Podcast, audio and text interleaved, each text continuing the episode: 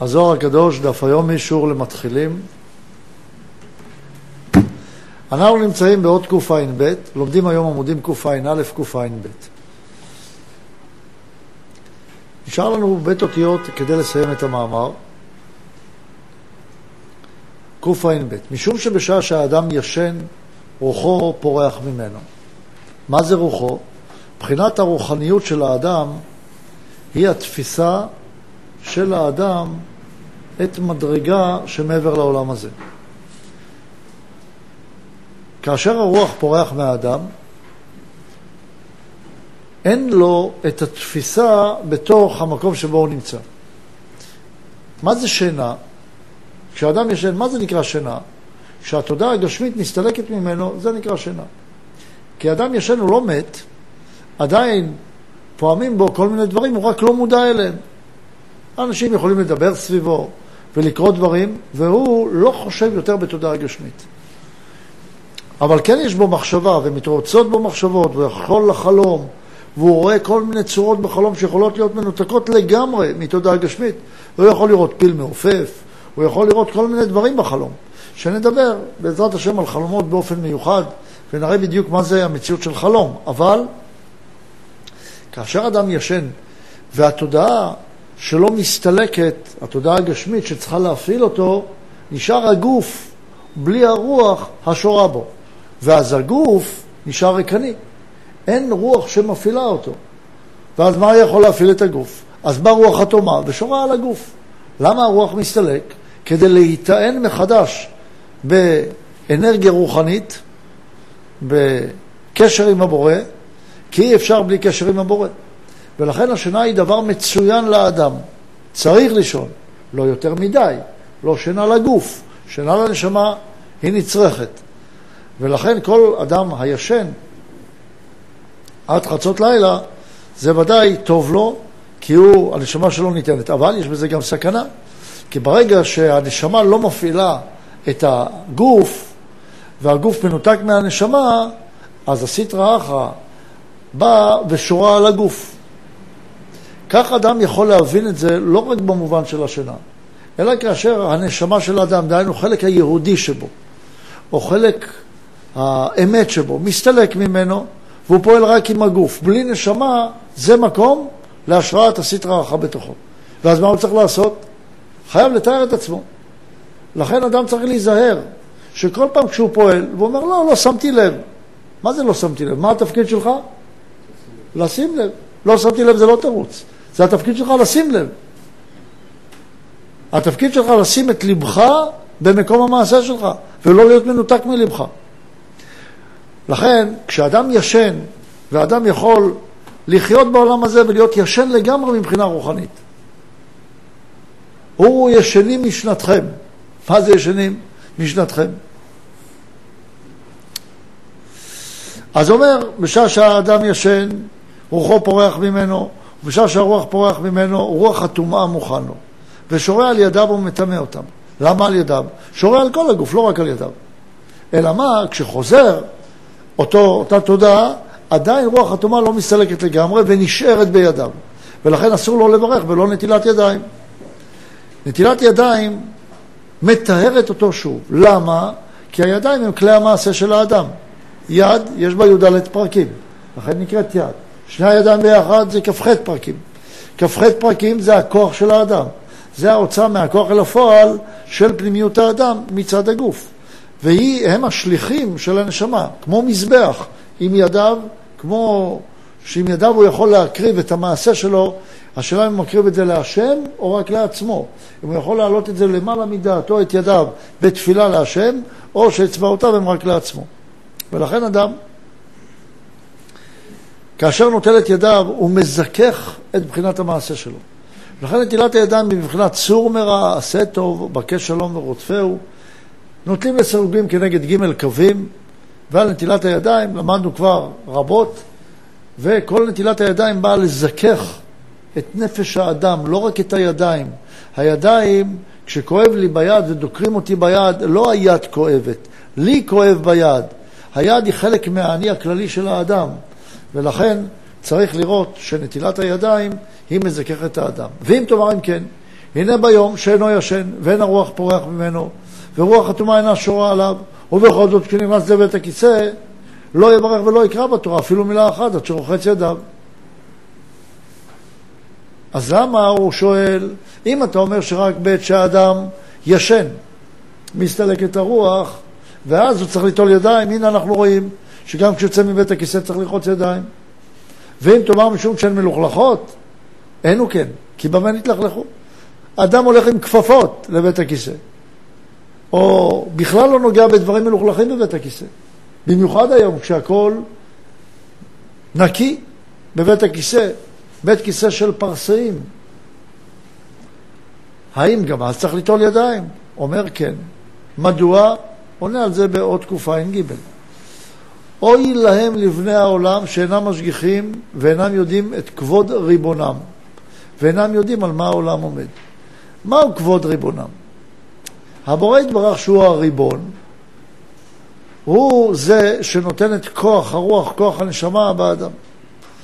ואם אינך יודע את הקשר בינך לבין הבורא, שהוא לא בא למקומות מטונפים, אלא הוא מסתלק מהמקומות האלה מטונפים. ואחר כשהוא מסתלק, הוא נותן כוח לסטרא אחא לדבוק. ולכן בבית הכיסא אסור לאדם לדבר דברי תורה. אסור לאדם לומר, לדבר בכלל לא כדאי שאדם ידבר בבית הכיסא. בטח שלא יאמר דברים, מילים שקשורות לתורה. אפילו לא יהרהר בדברי תורה. ואדם שרגיל בדברי תורה, זה מאוד קשה לו להרהר בדברי תורה. כי כל דבר הוא חושב דרך תורה. אמר בעל הסולם שהדבר היותר קשה היה לו לעצור את עצמו ולהרהר בדברי תורה. יש אנשים שכשהולכים לבית הכיסא, במחילה מכבודכם, לוקחים עט ודף ועושים תרגילי חשבון כדי לא להרהר בדברי תורה. וזה לא צחוק. אדם צריך להיזהר במקומות מטונפים, דהיינו במקומות שמחשבתו היא בדברים לא טובים, כשאין לו ברירה אלא לערער בהם, שיסתלק מדברי תורה, שלא יכניס דברי תורה למקומות האלה. הנה רוח אחד יש בכל בית כיסא שבעולם, השורה שם ונהנה מאותו הגועל והצואה, ומיד הוא שורה על אותן אצבעות ידיו של האדם. מה זה צואה? צואה למדנו את זה מלשון צא, צא ואל תבוא. הגוף יש לו שיירים. היות והאדם בחטא הדם הראשון, הוא נתמלא בגאווה, וכל דבר שהוא לוקח, הוא לוקח עם עודף. והוא צריך ברור, ברור הטוב מהרע, ברור של לב האבן. והברור הזה, הוא חייב להוציא את השערים ממנו, שאותם אי אפשר לברר לאברי הגוף. לכן כל רעיון שאדם לוקח, יש חלק ממנו שהוא לא טוב, שהוא צריך להוציא ממנו. ואדם שלא יודע לברר, והצואה, מה שצריך לצאת ממנו נשאר בתוכו, אז הדבר הוא רע מאוד. לכן לאכול אוכל לא טוב, שרובו פסולת, זה דבר רע מאוד לגוף.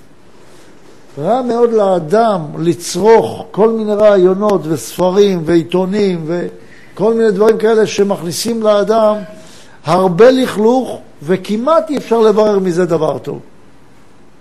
וכשפסולת נשארת בגוף, היא מתליעה ומעלה עדים של סטרא אחא בתוך נפש האדם. ואז אדם לא מבין למה נפשי כל כך מזוהמת. מזוהמת מלשון זוהי מה, ולכן אדם צריך ליטול את ידיו. להחזיר את ידיו, את כלי המעשה שלו, למעלה מהדעת. כי הדעת שלו כבר מלוכלכת, מטונפת, הסטרא אחא שולטת בה. ולכן צריך ליטול את ידיו. לכן אדם צריך להיזהר מאוד מלצרוך דברים לא טובים. כשאין ברירה, וזה חלק מחייו, והוא נכנס לבית הכיסא, או נכנס למקומות מטונפים בלית ברירה, כי אלה חייו. צריך לעבוד, צריך להתפרנס, צריך לחיות, צריך להיות בעולם הזה, כי זה מקום האימון שלנו. שייזהר תמיד ליטול את ידיו אחרי כל מעשה כזה. מה זה ליטול את ידיו? להיכנס למודעות ולהיות בבחינת אני הוויה לא... אה, שיביתי הוויה לנגדי תמיד, שתמיד יזכור ויהיה במודעות, אני יהודי, אני צריך לערב את מידת ההשפעה ברצון שלי לקבל, ואני לא יכול עם הפרטיות שלי לפעול ולחשוב שהכל בא רק בשבילי. כל המאמר הזה, וכך הוא מסיים את המאמר, כל המאמר הזה בא כדי להסביר לנו שהאדם מחויב, מחויב, להיות מבחינת מי זאת עולה מן המדבר. מי זאת זה עירוב של מלכות עם בינה. זאת זה מלכות. ומי זו בינה. חייב לערב את המלכות שהיא הפרטיות של האדם עם מידת ההשפעה. ובעירוב שלו את המלכות עם מידת ההשפעה, הוא יכול להעלות את כוח הדיבור שלו, שזה נקרא מן המדבר, ששם יש שרף, עקרב ונחש שהם קליפות שמזיקות לאדם, בור שאין בו מים, אין בו דברי תורה, כמו שראינו ביוסף, שבור זה כמו בר, בלי, בלי האלף, בלי אלופו של עולם, שזה נקרא מלא עקרבים ונחשים שהם קליפות. בלי מעט תורה. אדם בלי מעט תורה הוא כמו בר, הוא כמו בור, שזה אחד ההזיקים של האדם. ולכן האדם צריך למלות אותו במים במעט תורה. ולכן צריך להזדכך.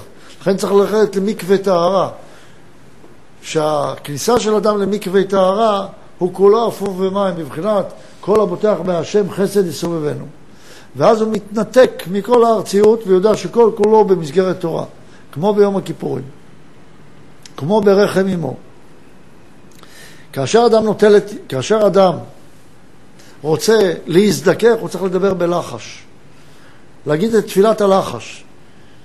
אבל אז הוא צריך להתפשט מהגשמיות, מהפרטיות שלו, כדי לבוא לתפילת הלחש, כדי שהחיצונים לא יאחזו במילותיו. מילים זה לאו דווקא מילים שבפה. מילותיו זה כל מה שהוא פועל. כי זה ההוצאה, המילים, השפתיים, זה ההוצאה של הפנימיות מפנים לחוץ. זה שפה שכמו שפת הים, שפת המדרכה, היא המקשרת בין הפנימיות לחוץ. ולכן את השפה שלו, אם היא שפה בעברית, צריך להיזהר מפני הסטרא אחא. לכן למדנו שאת הקדושה אומרים בארמית, כי אנחנו נזהרים מהמלאכים שיקחו את זה ויקנו באדם ויביאו אותו לטומאה חס ושלום. לכן צריכים להיזהר, אומרים בלחש את תפילת הלחש. אבל זה לא רק מדובר בתפילה, אלא כל מעשה של האדם, הוא צריך, כאשר יש חשש שהטומאה שורה בו, צריך ליטול את ידיו, דהיינו, לערב את בחינת המלכות עם בינה. ונטילת הידיים, הנטלה, היא בחינת בינה. והיא נותנת את האפשרות לטהר את עצמך, כי הידיים הם החלק הכי גבוה שיכולים לעלות מעל הראש, למעלה מהדעת. והאצבעות, שהן כנגד המדרגה הגבוהה שיכולה לעלות למעלה מהדעת, אותם אתה צריך לטהר, ואז כל הגוף מתאר בבחינת נעשה ונשמע. שאז אנחנו מסכימים לקבל את התורה בבחינת מעשה, שהמעשה יכול להיות למעלה מהדעת, גם אם אני לא מבין כלום אני עושה, וככה, בבחינת עשייה למעלה מהדעת, אני מתאר את עצמי, בעצם העשייה מזכרת אותי ונותנת לי את האפשרות להתקדם. עד כאן המאמר הקודם, מי זאת עולם מן המדבר. מאמר הבא, מאמר חדי במועדיה ולא יב למסכנה, פתח רבי שמעון ואמר, עוד קע"ד. פתח רבי שמעון ואמר, מי ששמח במועדים ואינו נותן חלקו לקדוש ברוך הוא, אותו רע עין, השטן, שונא אותו, הוא מסטין עליו, הוא מעבירו מן העולם, וכמה צרות על צרות מסבב לו. מה זה רע עין? למדנו מה זה עין רעה, שזה אותו דבר כמו רע עין. הער הבכורו של יהודה היה רע בעיני השם. מדוע? כי הוציא טיפות קרי לבטלה, שפך זרעו על הארץ.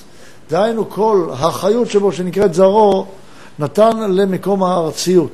רק למקום של הרצון העצמי, והרי הארץ היא תוהו ובוהו. בראשית ברא אלוקים את השמיים, למדנו, אבל הארץ הייתה תוהו ובוהו. התכלית של האדם שנקראת שמיים היא שלמה, אבל הארץ הוא תוהו ובוהו, ואת הרצון שהיא הארץ, אותה צריך לתקן. אבל כאשר אדם את כל החיות שלו נותן בארציות שהיא התוהו ובוהו, הוא גורם ליצר הרע להידבק בו. הוא דומה, גורם לחבל מחנק סביב האדם ולארבע מיטות בית דין באדם, שאותם נלמד עוד מעט עוד כמה מאמרים בזוהר. רבי שמעון בר יוחאי אומר, כשאדם שמח במועד, הוא חייב לתת מהשמחה גם למסכן. חייב לתת את השמחה שלו, לראות אותה כאמצעי ולתת אותה גם לאותם רצונות שאותם צריך לתקן. אבל ברגע שאדם שמח בבחינת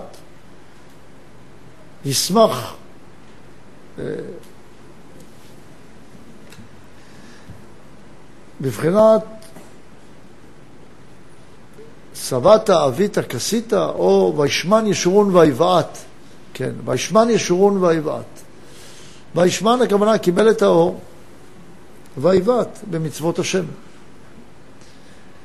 אדם צריך להיזהר שכאשר הוא שבע, כאשר מגיע לשביעה, שישתמש באור הזה שמקבל כדי לעשות עוד מצוות. השמחה היא לא מטרה, השמחה היא אמצעי. לא העיקר להיות שמח. אם אתה שמח, תשתמש בשמחה כאמצעי לתת לעניים. יש לך כסף, יש לך כישרון, יש לך בית גדול, יש לך שמחת החג. אם אתה לא יודע לשמח ולתת את חלקו לקדוש ברוך הוא, חלקך לכלל, כי הרי הנשמה שלך היא חלק אלוקא ממעל, היא לא שלך. אתה צריך את החלק הזה לתת לכלל. אם אתה לא יודע להשתתף עם הכלל, אתה פועל רק לעצמך בגאווה גדולה, אז השטן הורג אותך ונותן לך צרות על גבי צרות. מה צריך לעשות? קע"ה חלקו של הקדוש ברוך הוא לשמח את העניים. מי זה העני? הרצון שלך לאמת. למה הוא עני? כי אתה לא שמח מהאמת. ואם אדם אומר אני שמח מהאמת, הוא משקר. הוא יכול להיות שמח לפעמים מהאמת. אבל עיקר השמחה של האדם בעולם הזה עם הלבושים של, שהם לא תמיד אמת. זה נכון שאנחנו צריכים לצרף את, מה שאני, את השמחה הזאת לאמת, אבל לא תמיד אנחנו מצליחים. וכשאנחנו לא מצליחים, צריכים לאבד את נקודת האמת וללמוד איך לקחת את השמחה הזאת ולצרף את האני הזה, שהיא ענייה ודלה, דאין לה מגרמה ולא מידי, אין לה מעצמה ולא כלום, אלא מה דייב לבעלה. מה שתפיסת הבורא שבי תיתן לי לשמוח בה. והמועד הוא תיקון הזמן, הוא תיקון של צד ההשקפה, שהיא תפיסת הבורא, צד האמונה. אז אם שמחת בחג מצד האמונה שבך, תיתן גם לצד שלא יכול ליהנות מצד עצמו, שזה נקרא אני. צדקה מצילה ממוות. הצדקה זה היכולת שלך לתת לעני לאותן נקודות חסרות שבך שעוד לא הגיעו לאמת. ואם אתה שם אותם בצד ואתה אומר, לא מעניין אותי, העיקר שאני נהנה עכשיו, אבל מה יהיה עם העתיד שלא מתוקן? מה יהיה עם העבר שלא תוקן? האם אדם רק ייהנה מאותו רגע, מאותו זמן, שיחשוב גם על עוד נקודות שבתוכו? הקדוש ברוך הוא בא לראות את כלים השבורים דהיינו את כל אותם חלקי נשמות שעוד לא תוקנו שבך. האם אתה רוצה את קליפת הרדידות, לסמוך רק במה שיש לך עכשיו, רק מנקודת הזמן והמקום, או שאתה מוכן להעמיק ולהעלות רצונות חדשים ואותם לתקן. לכן נכנס אליהם ורואה שאין להם במה לשמוח, לאותם רצונות. נכנס לפנימיות האדם ושואל, הנקודות הפנימיות האלה שמחות או לא שמחות? אם הן לא שמחות ואתה רק שמח בכלים היפים ובאורחים היפים והמהודרים שבאו אליך לחג, שהילדים שלך יושבים סביב שולחנך וכולם שולחים ומלובשים יפה, ועשינו, איך האנשים אומרים, מה, הגיע החג כדי שיהיה ארוחה משפחתית, זה חג בשבילם. זה לא החג. חג הוא לשמוח במצוות התורה. לכן הקדוש ברוך הוא בורחה עליהם ועולה למעלה להחריב העולם. דהיינו להחריב את עולמו של האדם, שיהיה בתוך הקליפה ונותן לשטן את השליטה עליו, והשטן ששולט על האדם מביא לו צרות על גבי צרות כדי להראות לו שהוא ישתמש בשמחה באופן לא נכון. המאמר הזה ממשיך, הוא מתאר לנו, אם כך, איך בונים את האדם. בניית האדם נעשית על ידי ארבע מלאכים, שלכל אחד יש תפקיד. ארבע כוחות באדם, שהם כנגד הרצון, הדמיון, הרגש והשכל. ואותם צריך לתקן כמו פירמידה שצריכים להתעלות כולם לנקודה מרכזית אחת, ואיך הם פועלים חסד, אמת, צדק ושלום, על זה בעזרת השם נדבר בשיעור הבא. עד כאן היום, תודה רבה.